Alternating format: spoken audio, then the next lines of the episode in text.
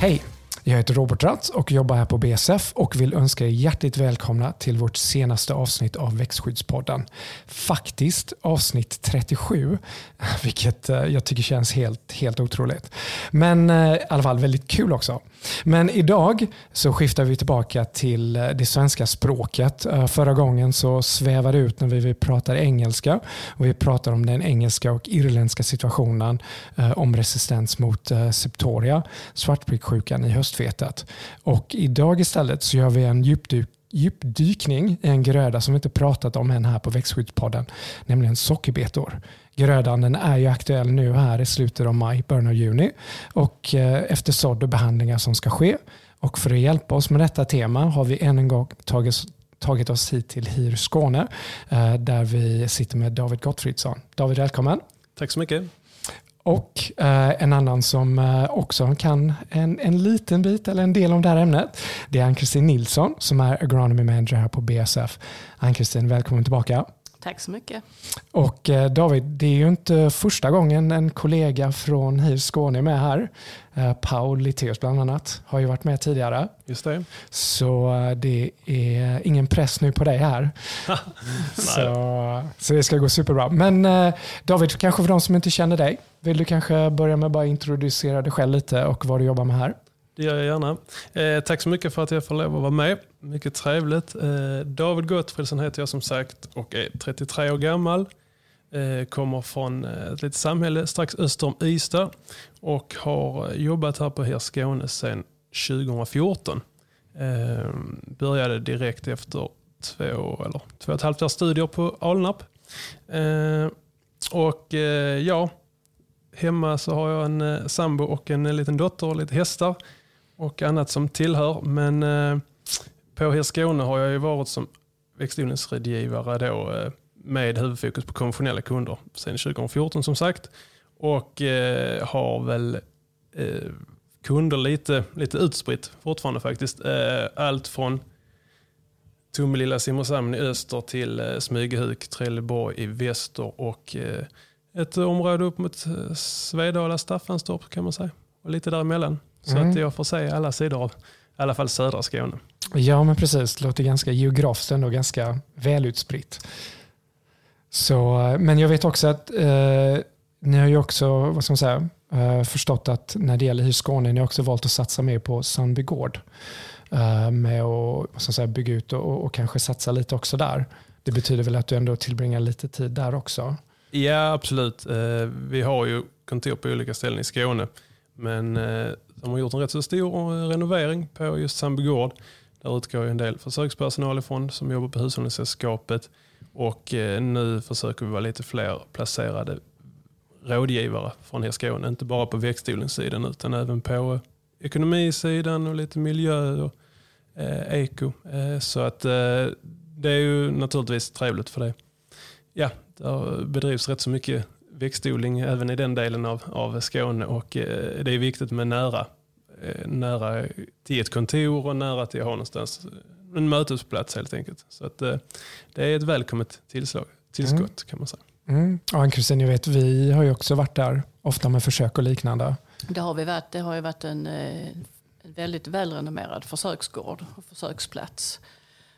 Så där har vi haft många försök. Österlen är väldigt viktigt när det gäller försök i eh, framförallt växtskyddsförsök men även ogräs naturligtvis. Och eh, väldigt duktiga patruller som har utfört försöken med hög kvalitet. Så att um, Zambia har varit väldigt viktiga. Mm. Mm. Och vad, är, vad tycker du David, skulle säga, vad är det mest spännande med ditt, med ditt jobb? Vad som är mest spännande med mitt jobb? Ja, det är väl att man alltid ställs inför nya utmaningar. Där är ja, när jag började så var jag yngst i gänget och nu är jag varken yngst eh, eller, eh, eller mest erfaren. Men, men eh, man känner hela tiden att det är saker och ting som man eh, sätt, behöver sätta sig in i och eh, försöka förstå. Och sen har man ju en eh, väder som ändras och man har en, framförallt sista året, en marknadssituation som, ja, som förändrar väldigt mycket såklart. Men, men sen kan man väl också säga att just kundkontakten, det är ju det är ju väldigt värdefullt och, och väldigt givande att möta olika personer och, som har olika förutsättningar såklart. Och sen försöka anpassa det utefter det. Mm. Mm. Och det du, innan här, innan vi, vi tryckte på startknappen här, så nämnde du bland annat Australien. Eh, ja. Att du hade jobbat där i ett tag. Kan du berätta lite om det? Vad hände där? Ja, vad hände i Australien? Eh, I Australien så var jag och en klasskamrat och jobbade i eh, sex månader ungefär. Och hjälpte sig på en lite större gård. Och eh, det var ju roligt att köra stora maskiner såklart, men det var ju också eh, intressant eh, att se hur, hur folket är där, hur mentaliteten är och, och, och sen naturligtvis eh, så var man ju lite lantbruksnörd redan då och eh, försökte sätta sig in i lite deras eh, grödor och hälsa på någon rådgivningsorganisation där och så här. Mm. Eh, de har lite andra, eller hade i alla fall då annat regelverk att förhålla sig till, lite andra preparat och, och så här. Men ja, eh, förutom avkastningspotentialen och bristen på vattnet så, så, är det ju rätt mycket som var likt ändå. Mm. Resistensproblem och utmaningar med, med, med det ena eller det andra. Mm. Och vilka grödor var det du jobbade med där? Eller? Det var väldigt eh, brett faktiskt. Framförallt eh, vete, raps och eh, men även havre kan odlas rätt mycket. Eh, det var lupiner tröskade mm. vi. Och, eh, ja, lite diverse. Ja, ja, och sen du nämnde också att jorden var röd. ja, jo, det är den på sina ställen. Så det var lite roligt. Nej men bra. Alltså temat idag skulle ju vara sockerbets, sockerbetor och sockerbetsodling. Och eh, just nu när vi sitter här och spelar in det här så regnar det. Vilket egentligen det är väl bra tycker vi. Väldigt bra. Så vi skulle ju varit ute i fält. Så det har vi ju fått ändra lite på här. Men hur, eh, alltså ifall vi nu hade varit ute i fält, vad hade vi sett? Vad hade vi sett då? Eh, pratar vi betor som alltid är spännande så, så är ju inget år det andra likt. Och, och framförallt inte år kan man väl säga. För att eh, om jag eller tänker på mina kunder och deras situation så, så börjar ju säsongen rätt så tidigt. Efter en väldigt regnig februari så kom vi redan i mitten på mars eh, konstatera att vi hade torkat upp väldigt bra, i alla fall i, i ytan. Och, eh, någonstans där 15-20 mars eh, började folk eh, fundera på att så betor. Eh, vilket vissa gjorde och eh, andra inte gjorde kan man säga. Eh, men men eh, därefter så blev det väldigt mycket regn, eh, stora nederbördsmängder i första dagarna i april och eh, sen så blev det inte sådd igen förrän eh, ja, strax efter påsk kan man väl säga. Eh, så det gör ju att vi har ett väldigt utbrett, eh, vad ska man säga, utbredd säsong. Allt från betor som inte har varit uppe allt för länge till, till betor som är väldigt stora. Eh, och även då kvaliteten kan man säga varierar på bestånden. För det blev ju en del eh, fält som tyvärr slammade igen rätt så mycket, blev väldigt kompakt i hela profilen och eh, det resulterar i en del omsådder. Eh, så det har ju varit eh, en minst sagt utmanande säsong och man har slitit upp eh, sina knän efter några veckor i krypande stenhårda betfält för att fundera på kommer de upp eller gör de inte det. Det var väl en högre siffra i år än vad det brukar vara på omsorg. 2000 hektar har jag hört som har behövt okay. så om. Ja, ja det, det, är väldigt mycket ja. tyvärr. Eh, mm. Och eh, det är väl, ja så är det men det är som, som alltid en, en kombination när det är många faktorer som mm. spelar in. Men det var väldigt svalt. Alltså, fuktigt, mycket regn på kort tid eh, och sen så låga temperaturer eh, som gjorde att det blev allmänt ogästvänligt också tyvärr. Eh, så att vissa fält klarar sig jättebra medan andra inte klarar sig alls. Mm. Okay. Och fick då sås om. Mm. Men då man ska säga, liksom, ifall man då skulle ta ett normalår, ifall man kan säga att ett sånt finns, liksom, hur, hur ser du ett normalår ut Eh, när det gäller sockerbetor? Ja, men det är väl ändå att man eh, startar sin betsådd de sista dagarna i mars kanske. Eh, och, och sen så sen har man ju då en, en trevlig men väldigt intressant period man ser när betorna kommer upp och man räknar per meter och har man alla sina fem betor per meter eller har man fyra och så här. Och sen så kommer man in på det här med insekter och eventuella utmaningar med det. Försöker hantera ogräsen eh, som vi säkert kommer in på lite mer ingående. Och eh, sen, eh, sen följer ju en, en period där vi ska bevaka lite löss framåt sommaren. svampar längre fram och till slut så kommer man till det spännande med upptagningstidpunkt ja, och, och lagring. Så att eh, odlingsåret börjar väl någonstans där i mars och slutar med upptagning i allt från eh, slutet av september till december månad kan man nästan säga. Eh, och har man då eh, tur eller otur beroende på hur man ser det så lagrar man kanske betor ända in i sista veckorna i januari. Och då har man redan beställt betfrö till nästa år. Eh, så det är väl rätt så helårsbetonat kan man väl säga. Mm. Där är ju vissa terminer som till exempel gammal sägen att betraderna ska sluta sig till midsommar så för att det ska se riktigt bra ut. Mm. Nu är ju blasten lite annorlunda men, men det är ju ett sånt tecken som man, många lantbrukare pratar om. Man säger, går de ihop till midsommar eller gör de inte det? Och det är det helt säkert betfält som gör eh, och andra som inte kommer att göra. Det kan man väl säga. I, i år ja. I år, ja. ja. ja, ja. Med tanke på att det var en hel månads skillnad där som du mm. sa. För, för vissa. Sen har det med, med tillväxtpotentialen, alltså betingelserna i övrigt med temperaturen i marken, strukturen, med nederbördsmängden. Eh, ja, det är många faktorer som spelar in. Eh, mm. Men, men ofta så helt plötsligt så förvånas man över hur fort det går. Eh, från att de inte såg så särskilt stora ut till att bladpar 8-10 kommer ut och sen så, så ja, helt plötsligt är de ihop då. Mm. Man kan fira midsommar med gott samvete. Ja. Men du sa också att leveransen brukar, eller man, man kan lagra upp till slutet av januari, men sen då har man ofta levererat in det man ska.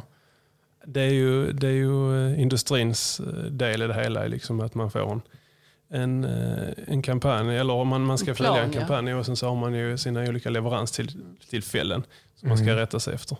Så det, det är ju industrin som, som sköter hela den planeringen och sen så är man som mm. odlare, ja, ska man följa det helt enkelt. Eh, mm. Så att man börjar ta upp i slutet av september och sen, sen är det hur länge man vill och vågar vänta beroende på när man tror att man, mm. man har sista leveranstillfället helt enkelt. Mm. Eh, man vill ju inte lagra betor allt för länge. Eh, men, men det, vi har ju visat med de senaste årens kampanj att man med, med ett liksom, jobbar man med sin, sin, sina stukor och sin, sin täckning så, så klarar man av att hantera det rätt så, rätt så många veckor. Så, mm. I alla fall de åtta veckorna, lite där till ibland. Okay. Nej, för jag, jag, frågar också för att i, för många år sedan så jobbade jag också i Ungern och det jobbade med en, en lantbrukare. Han hade varit 2-3 tusen hektar och han älskade att lägga grejer på lager och sen följa priset och försöka maxa där, där han kunde. Och ibland sålde han vissa grödor efter två till tre år.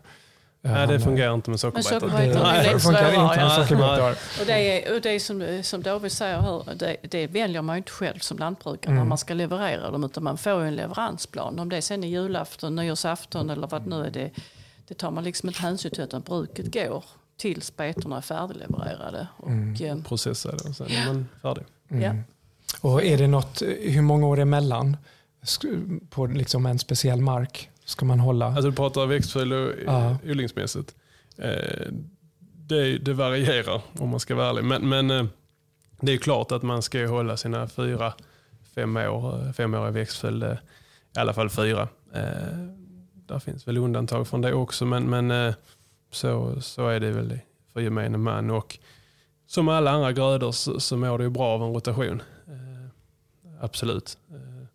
Och eh, man kan väl också säga att det finns väl vissa förfrukter som är lite bättre än andra. Oftast mm. följs ju eh, alltså betorna har man oftast efter höstvete till exempel. Eh, och sen så man ju av naturliga skäl ofta en vårspannmål efter betorna eftersom de är upptagna rätt så sent. Eh, men de senaste årens, eh, vad kan man säga, gynnsamma höstar. Det var väl lite väl vått i höstas i och för sig. Men, men dessförinnan så har man ju, är det flera av mina kunder som går in och försöker så höstvete efter betor också i de tidiga upptagningstillfällena. För då har man ju har man större möjligheter att alternera vår och höstsådda grödor med tanke på gräs och gräsproblem och eh, liknande. Mm. Mm. Så att, ja. eh, men, men, eh, men, det, men det finns även andra bra förfrukter som, som eh, kanske ibland gräsfrövallar eller klöverfrövallar har ju varit eh, trevliga så betor efter historiskt. Eh. Mm. Och sockerbetor själv är ju en bra avbrottsgröda ju. Absolut. I spannmålsintensiv odling. Mm. Så det är fördelar, mm. absolut. Ja. Och, och, när det gäller sortsmaterialet, hur, vad ska man säga, hur dynamisk är den utvecklingen? Vad ska man säga? Eller är det mest gamla klassiker man kör år efter år? Är det hela tiden nytt? Vad säger du där? Det är väldigt, eh, väldigt mycket nytt. Eh, det är ju inga gamla klassiker utan de är några år och sen så har förädlingen jobbat vidare. Mm. Vi ser ett litet skifte nu från de traditionella betsorterna till även till Conviso-koncept där man, eh, där man har en eh, ALS-tolerant beta som man odlar istället som, som, är, som tar lite andel eh, av olika anledningar. Och, eh, så det är en del med sortutveckling men, men sen de traditionella sorterna där sker väldigt mycket. Eh, så en sort som eh, har funnits i tre, fyra år sedan brukar det komma någon annan som är bättre. Så, så det är väldigt ombytet. Eh, och det ställer ju också lite krav på oss och på, på er och alla här att liksom hänga med. För att eh, allt ifrån vad den betan tål, hur, mycket den, hur mottaglig den är för svamp, eh, hur bra den kan lagras. Ja, där, där är många faktorer eh, som påverkar. Och sen är det ju, i det är det ju eh, de traditionella eh, vanliga sorterna och nematod nematodtoleranta sorterna och de som har motståndskraft mot aflonymyces beroende på vad man har för förutsättningar i de fält man ska odla. Och det är ju en, den viktigaste grejen i, i sortvalet. Eh, allt annat är lite grann underordnat detta. Okay. Sen finns det jättemånga andra parametrar. Mm. Det, sker, alltså det är väldigt många sorter med i sortprovningen. Och så ska de ligga ett år, två år, tre år innan de blir accepterade sen eller godkända. Mm. Så det är ett stort material som provas varje år. Ja, det låter verkligen så. Mm. Och sen när man har, har sått, eh, och man då, jag tänker väl det är väl ogräsbekämpningen som, som kommer först. Hur, hur vanligt är det att man behandlar före uppkomst eller är det mest efter uppkomst? Eh, historiskt har det absolut varit det, men, men sedan eh, något år tillbaka så har vi fått möjligheten att använda Sensium före uppkomst, även i Sverige, vilket man har gjort i Danmark flera år dessförinnan. Och eh, nu efter eh, ja, några gjorde redan 2020 men sen två år tillbaka kan man säga då, så, så är det ju faktiskt rätt så stor andel av, eh, av odlarkåren som använder eh, den här möjligheten på delar eller hela arealen. Mm. Och det är ju där är ju en del fördelar med det och det är ju naturligtvis för att dels hålla igen ogräset i, i de områden där det trivs lite extra bra, där det alltid kommer först och så här. Det ger en lite mer flexibilitet att, att lyckas och förhoppningsvis lite mer lättbekämpade ogräs. Eh, det är inte alltid det är så och sen som är beroende av fukta eh, och allting och ihop där. Men, men eh, det, är en, det är en viktig del i verktygslådan där det behövs, absolut. Eh, så att eh, procentuellt kan jag inte riktigt säga men kanske hälften av mina kunder i år har utnyttjat den möjligheten. Mm. Sen kan man också säga att effekterna av det har varierat. Mm. Vissa är väldigt nöjda och andra tycker att det har kommit ogräs ändå. Och så här, och det, det har med markfukten och hur mycket regn har man fått efter den körningen och tidpunkten i förhållande till uppkomst. Och, ja, mm. det, är en väldigt massa faktorer som spelar in. Mm. Nej, men intressant. Storleken på ogräs är ju jätteviktig. Och men kanske ännu viktigare markfukten som vi har varit saknat den sista månaden. Men nu, nu är den här. Mm. Nu kommer den. nu kommer den ja. Hoppas den kommer lite till då. Yeah. Så, ja, och sen efter uppkomst då, då är det, vad, vad är det, det är cirka tre till fyra behandlingar beroende på? Ja, precis. Alltså, man har ju, många av produkterna är bara registrerade för tre behandlingar. Så det har man ju sig att förhålla sig till och man har även maxdoser för olika preparaten. Eh, men, men ur ett normalt perspektiv så så när de första ogräsen tittar upp och börjar få örtblad, då är det ju viktigt att sätta in den första behandlingen. Eh, och sen eh, följs man då efter 7-10 dagar med gång nummer två. Och I den bästa världar så har man en tredje behandling eh, kanske nu här stundande snart. Och I vissa fall är den ju naturligtvis körd redan, sprutad eftersom man har tidig sådd och tidigare uppkomst. Då får man också börja sitt program tidigare. Eh, men, men, i normala fall är det de här tre behandlingarna efter uppkomst som, som gäller. Mm. Med diverse undantag. Och, och, finns det vad ska säga, ogräs som är kanske är svårare att kontrollera än andra? Eller hur? Det finns det absolut. Eh, och, och, En del i det här är ju vilka ogräs som går ovanför blasten i, i augusti och, och, tar solljus och energi helt enkelt. Eh, som försämrar potentialen av den anledningen. Och sen är det ju de som eh, kryper mer längs marken men som kan bli väldigt aggressiva om man låter dem få vara kvar. Eh, så att eh, till exempel molla är väldigt viktigt eh, att kunna hantera och eh, åkerbinda trampört är ju två av de stora. Eh, Snärjmåra kan också vara jobbigt men det, det brukar man lösa eh, hyfsat bra. Och, ja, sen finns det ju naturligtvis andra ogräs också men, men åkerbinda trampört ska man ha respekt för och mm. eh, det är väl det som har varit rätt så utmanande. Raps är ju naturligtvis också ska läggas till den här skaran men eh, med lite markfukt nu och vi har haft eh, faktiskt lite hjälp av insekter som har ätit upp en del raps tidigt för oss. Mm. Det har gjort att det, det ser rätt så bra ut på den fronten. Men när det har varit torrt så har det varit lite svårt med framförallt tycker jag åkerbinda trampor ibland lite stora moller för att Goltixen då till exempel inte har riktigt gjort vad den ska eller vad man önskar. Mm. nu som sagt, vi sitter här inne och det regnar ute så förhoppningsvis så resulterar det i lite mer hjälp i de avslutande behandlingarna för att försöka få så rena fält som möjligt. Eh, det är ju alltid viktigt men kanske ännu viktigare om vi har lite luckiga bestånd som en hel del fält på grund av den svåra och taskiga uppkomsten. Eh, så att det kommer att bli en hel del radrensningar längre fram också mekaniskt eh, mm. när vädret tillåter. Tror jag. Jag har inte varit ute i så många betfält men jag har varit ute i två av eh, MBRs försök, ogräsförsök och tittat och det ser ut att vara väldigt fina effekter. De körde T3 i 13 maj. Mm. Eh, överlag i alla strategier och ändå ett väldigt högt ogrästryck i obehandlat. Så, så hittills så såg det bra ut men det är, du har kanske andra erfarenheter utifrån hos jordbrukare? Alltså det är väldigt olika för i vissa fält så har det gått rätt så bra redan från början eh, tills eh, dags datum medan i vissa andra fält har det varit väldigt besvärligt. Eh, och ja, det är många faktorer som spelar roll men det har väl ändå, det har väl ändå blivit hyfsat, man är hyfsat nöjd i skrivande stund. Där är vissa undantag. Men eh, det är många faktorer som spelar roll. Eh, tidpunkt, eh, eh, när man kommer på det, vilken markfukt, eh, hur man lyckas med sin täckning, alltså rent liksom sprutmässigt och så här. När på dygnet man kör kan påverka ibland. Allt från kanoneffekt till väldigt halvdålig faktiskt. Så att, eh, men jag har också eh, svängt förbi de där försöken lite grann. Och, och där ser det bra ut. Eh, hade alla fält sett så bra ut så hade jag varit nöjd. Vi får jobba lite till. Ja, men i så fall hade, ju, hade ju, vad ska säga, du kanske inte behövt och Ann-Kristin inte kanske behövt. Nej, det har de poängen. Ifall det hade sett jättebra ut. Så vad är det då som styr valet av, av herbicider? För jag förstår att det finns ju vad ska jag säga, jord, jordtyp av herbicider men också bladherbicider? Vad är det?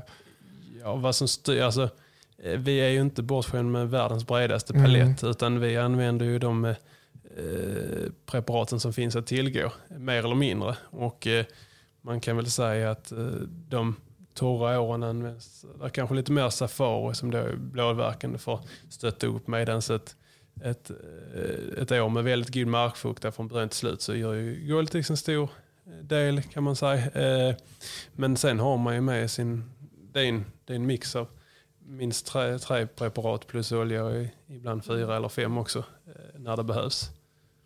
Eh, så att de, de jobbar tillsammans och ena tillfället fungerar den bladverkande lite bättre och den andra tvärtom kan man säga. Och så mm. hela tiden ligga på balansen.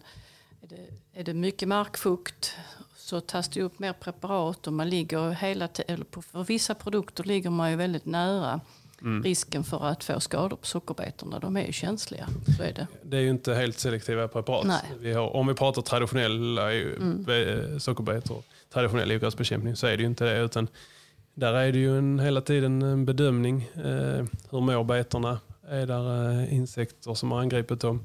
Eh, hur är näringsstatusen? Vad, vad, hur stora är de och vad, vad tror de tål? Mm. Och sen så mm. ska man då värdera in vilken dag kan man köra och, och när är temperaturen, ja, hur hög blir temperaturen och så vidare. Så det är alltid spännande med betor, men eh, det hör till. Mm. Ja, är, det, vad ska säga, är det några nyheter runt herbicider som har kommit i år? Eller? Ja, vi, har, vi på BASF har fått en ny herbicid ny och ny, eh, men den, vi har fått ett utvidgat användningsområde. Eh, den heter Tanaris. Och den har varit registrerad i oljeväxter tidigare och nu har vi fått den i sockerbetor och foderbetor. Och registreringen lyder som att man får lov att köra den tre gånger, precis som David sa innan. Vi har fått tre behandlingar och man börjar med en lite lägre dos, 0,3 och sen kan man fylla på med 0,6, 0,6 till ska vi säga, redan, redan lagda strategier. Så att det är ju ingen eh, produkt som kör solos utan den ska ju läggas till i strategierna och stärka upp i vissa, vissa lägen. Och I fjol så såg vi, vi har ju sett år med mycket god markfukt och vi har fått bra, väldigt bra, eh, lång, alltså varaktig ogräseffekt. Men vi fick inledningsvis en liten påverkan på betan. Eh, I år har vi bra ogräseffekter men vi har inte kunnat se något sånt för vi hade inte så kraftig markfukt vid behandlingstiden. Nej, det var ju ja, nästan tvärtom väldigt torrt de två Ja. första behandlingarna kan man Ja, säga. ja. Mm. Så att det är hela tiden den här Mm. balansgången. Så vi håller på att lära oss där. Vi tittar både på två behandlingar och tre behandlingar i årets försök. Så att, eh, Vi hoppas kunna vara mer, ännu mer beredda inför nästa säsong. Ja, det ska bli intressant att se när vi kommer i mål här. Mm. Mm. Det är alltid välkommet med tillskott. Mm. Nej, men det är bra. För du nämnde också den här Conviso-teknologin. Mm. Jag tänker den öppnar väl också upp. Ja, och där, För, för jag tänker det är väl en slags typ av Clearfield-teknologi fast för sockerbetor. mm. och där titt, har vi ju tittat på ett år tidigare om att komplettera då de strategierna med en Tanaris-behandling för att stärka upp framförallt på mollan. Då ju. Mm. Eh, Nu blir det lite mer komplicerade försök för då ska de ju så speciellt om betorna. Så tyvärr har vi ju ingen, inte med det i försöket i år. Eh, Men vi hoppas att kunna köra någon demo framöver. Mm. Ja, precis. Mm. Så, men då ska man säga, som du också sa David, trenden är ju snarare att man använder det man har eh, när det gäller herbicider. Utan det är liksom, ja, Ja, ja, det är ju inget alternativ eh, vi i stort nya sett. Utan där, nej, där får man ju använda det som står till buds i, i, i den dosen som man får lov och vad man anser vara vara rimligt. eh, Mm. Vad, vad betorna Mm. klarar av. För nu hjälper det ju inte att man använder en, samma aktiva substans med olika produktnamn. Utan nu ska ju lantbrukaren hålla reda på mängden aktiv substans. Hela Det tiden. kan ju finnas samma aktiva substans med många olika namn. Så att, eh, Man har ju blivit rätt så bra på, eller ja, det är väl från, från er sida och från rådgivningens och från lantbrukars sida. Så, så i början kändes det väldigt, väldigt jobbigt. Till exempel när en produkt som man har varit van att använda i hög dos, typ Goltex då, eh, blev halverad. Men eh, med lite fingertoppskänsla och eh, Mm. lite hyfsat management så, så har det ju ändå gått bra ser vi i Mm. försöken. Men, men då får man ju addera upp någonting annat lite grann och så här. Och, eh, kanske inte bara köra på ett intervall och, och sen så tro att allting löser sig. Utan man får vara lite mer på tårna. Men, men det har ju ändå fallit eh, rätt så väl ut i, i de allra flesta fallen. Mm.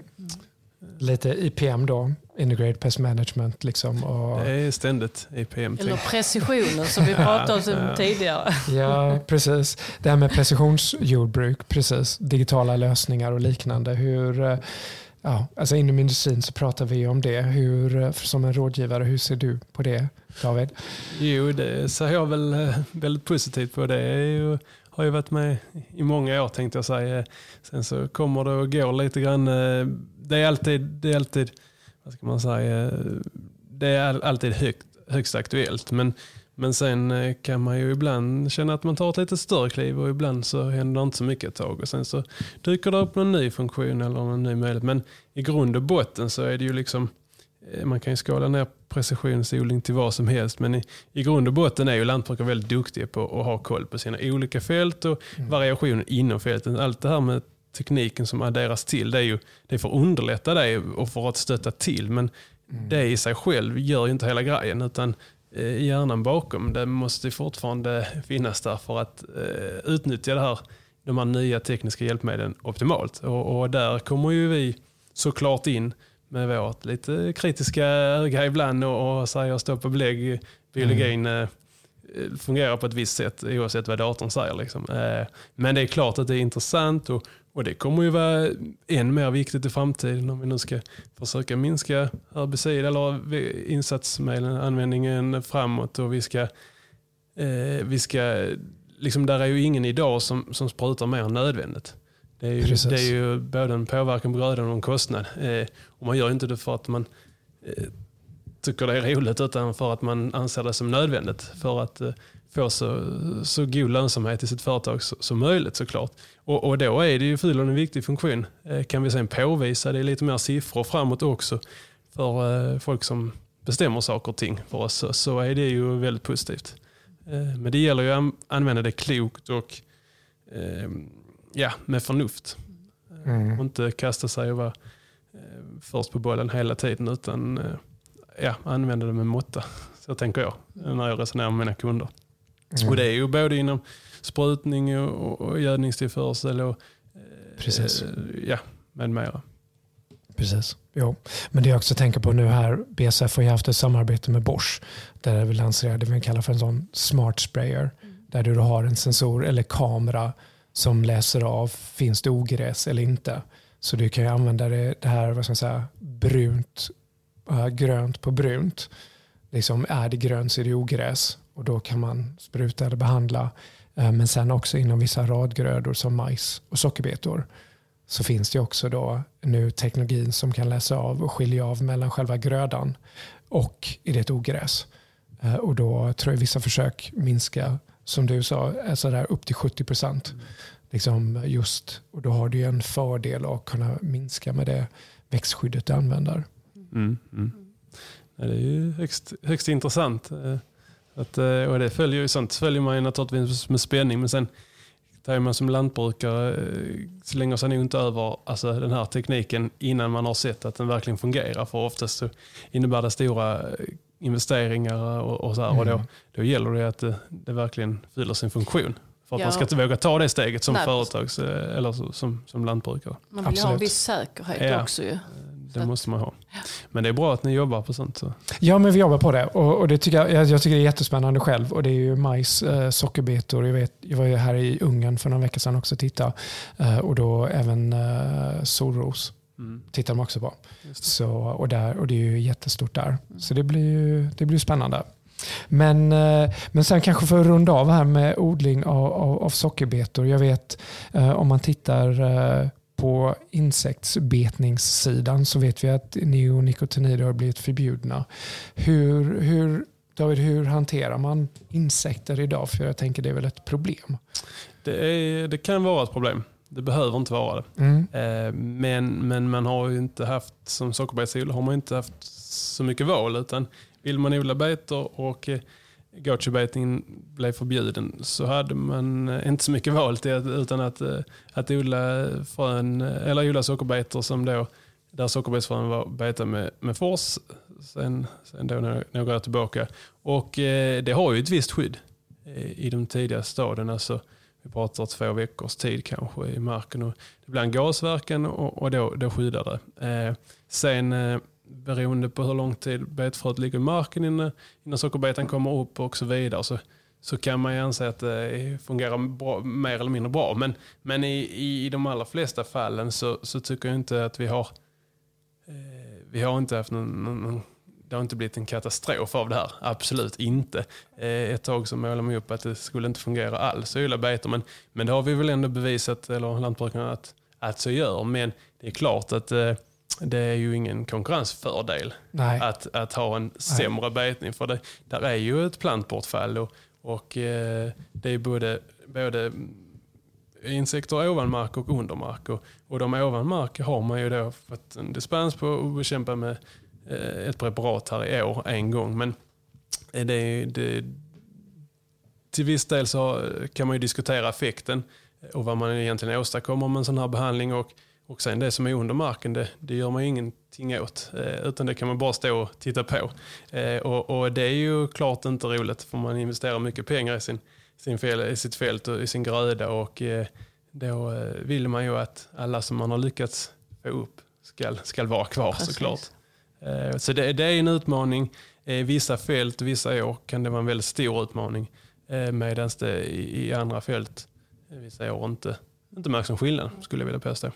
Mm, mm. Och det är väl kanske egentligen skönt egentligen då att som du sa det är ett visst, vad ska säga, ett visst bortfall men ändå att man har kunnat hantera det.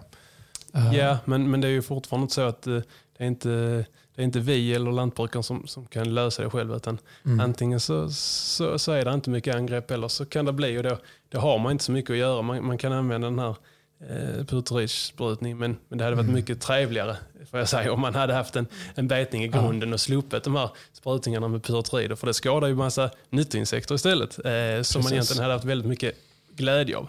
Eh, Men jag tänker nu på i år är det många uh, betor som är omsådda. Ja. 2000 hektar.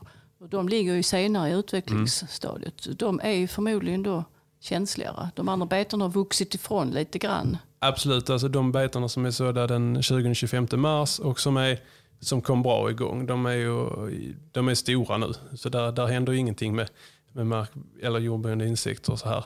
Eh, Eller trips till exempel. Men, men det är klart att omsådda betor som står i, eh, Eh, hjärtblad fortfarande, eller precis begynnande de är fortfarande en känslig fasen och det är, det är varmare temperatur och det, i regel så driver det insekter. Men samtidigt så har de ju bra förutsättningar att växa nu för de har både vatten och de har hyfsade temperaturer. Eh, vilket gör att de blir starkare i sig själv jämfört med en beta som är så väldigt tidigt som, som, som kämpar hela vägen. Eh, eller har gjort. Sen i, i normala fall så kanske det är mindre risk med de så tidigt så är det. Men, men det är ju, jag, personligen så tycker jag att det är betor som, som mår bra och som kan växa fort i det känsliga stadiet klarar av insekter betydligt bättre. Mm. Och sen då nu innan, innan upptagningen som då kommer här nu till hösten som du nämnde Mm. så är det också dags för lite svampbehandlingar. Eh, Det är vilka, jag säga, vilka sjukdomar är det då som gäller där och, och när är cirka behandlingstidpunkten för det? Man har ju, eh, man- kan väl säga att man, men det är framförallt rost eller betrost då som, som är den huvudsakliga svampsjukdomen i, i sockerbetor här i, i Sverige, eller Skåne där det odlas. Och eh, det finns även andra, det finns sarkospora, där finns ramularia eh, och på vissa platser och vissa år så är det väldigt mycket mjöldagg också som kan kosta skörd. Eh, och man, eh, man har visat väldigt väl i försök att det, det är motiverat att, att spruta mot svamp. Eh, både en och två gånger och vissa år är det mer lönsamt med två. Och andra gånger har det faktiskt räckt med en om man kommer, är vältajmad.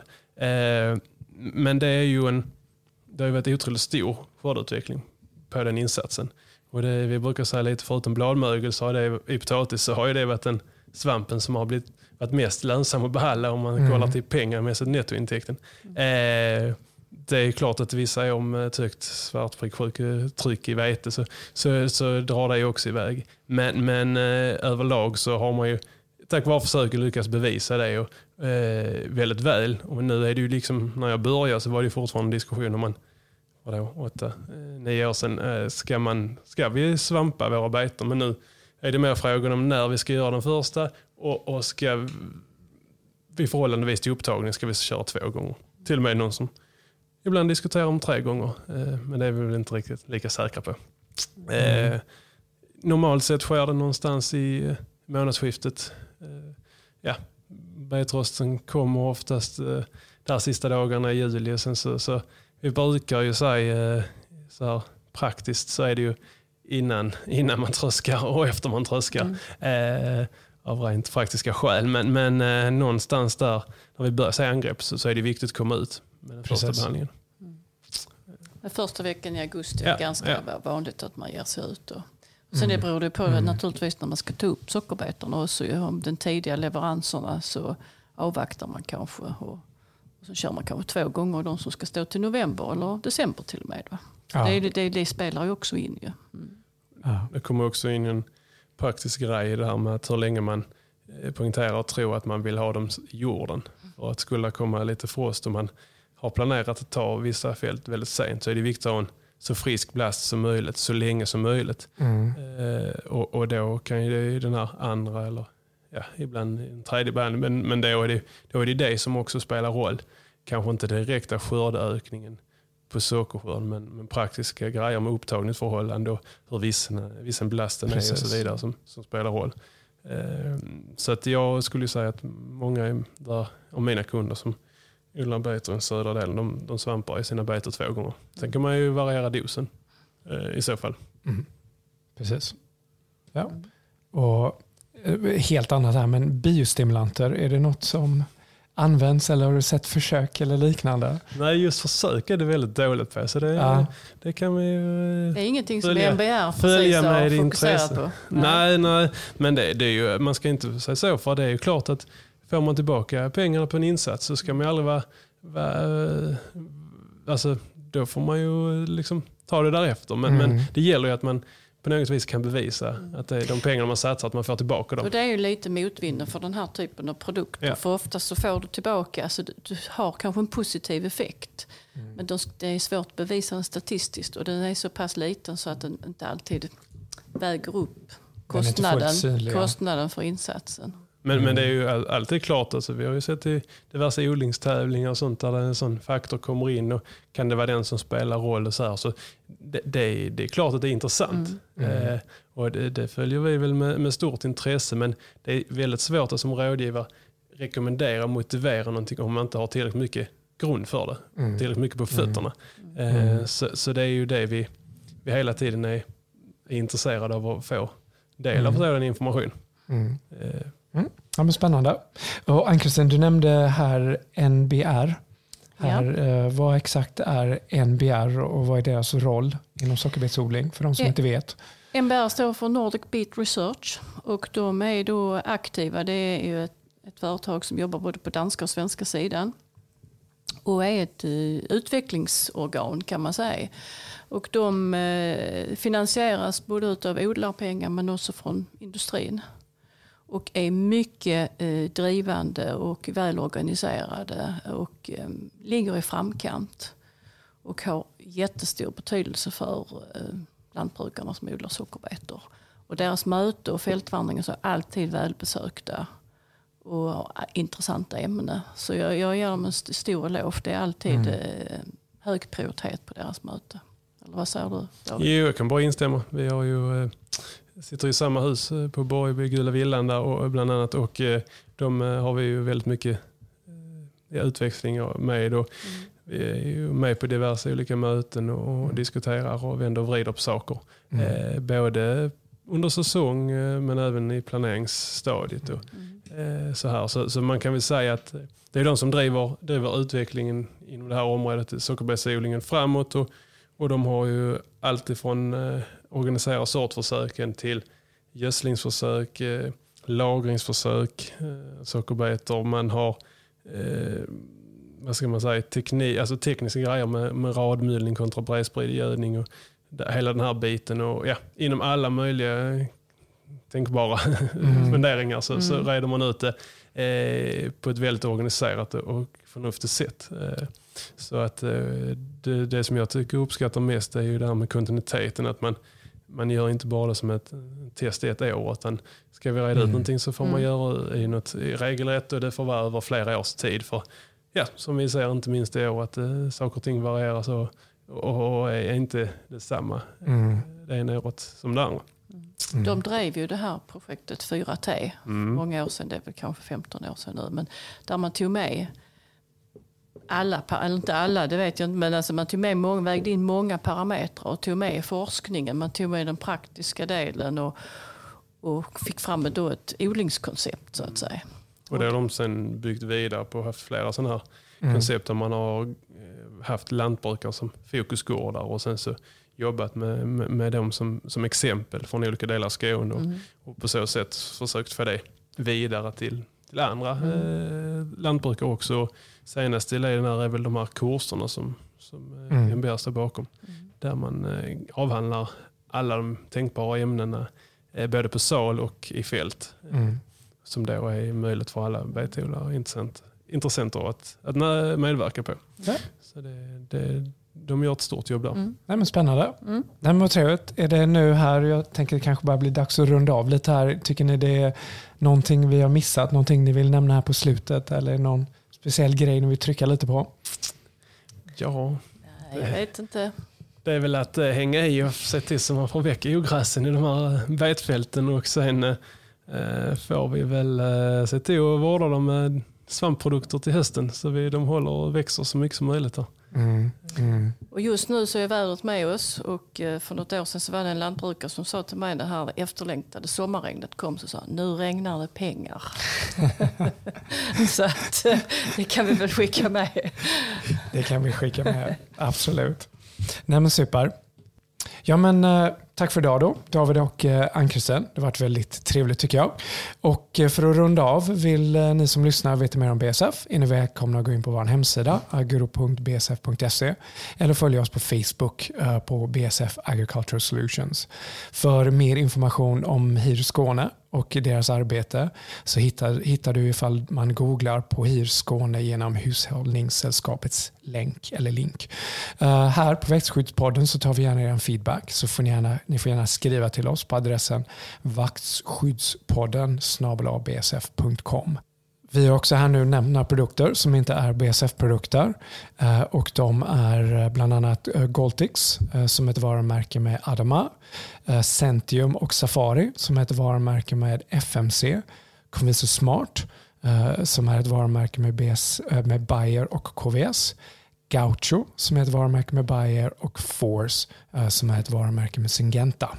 Eh, vi har pratat om växtskyddsmedel så glöm inte använd växtskyddsmedel med försiktighet. Läs alltid etikett och produktinformation för användning. Observera alla varningsfraser och symboler. Och som BSF är vi medlemmar i Svenskt växtskydd. Så tack för att du lyssnat och på återhörande. Hej då! Hej då! Hej då! BASF. We create chemistry.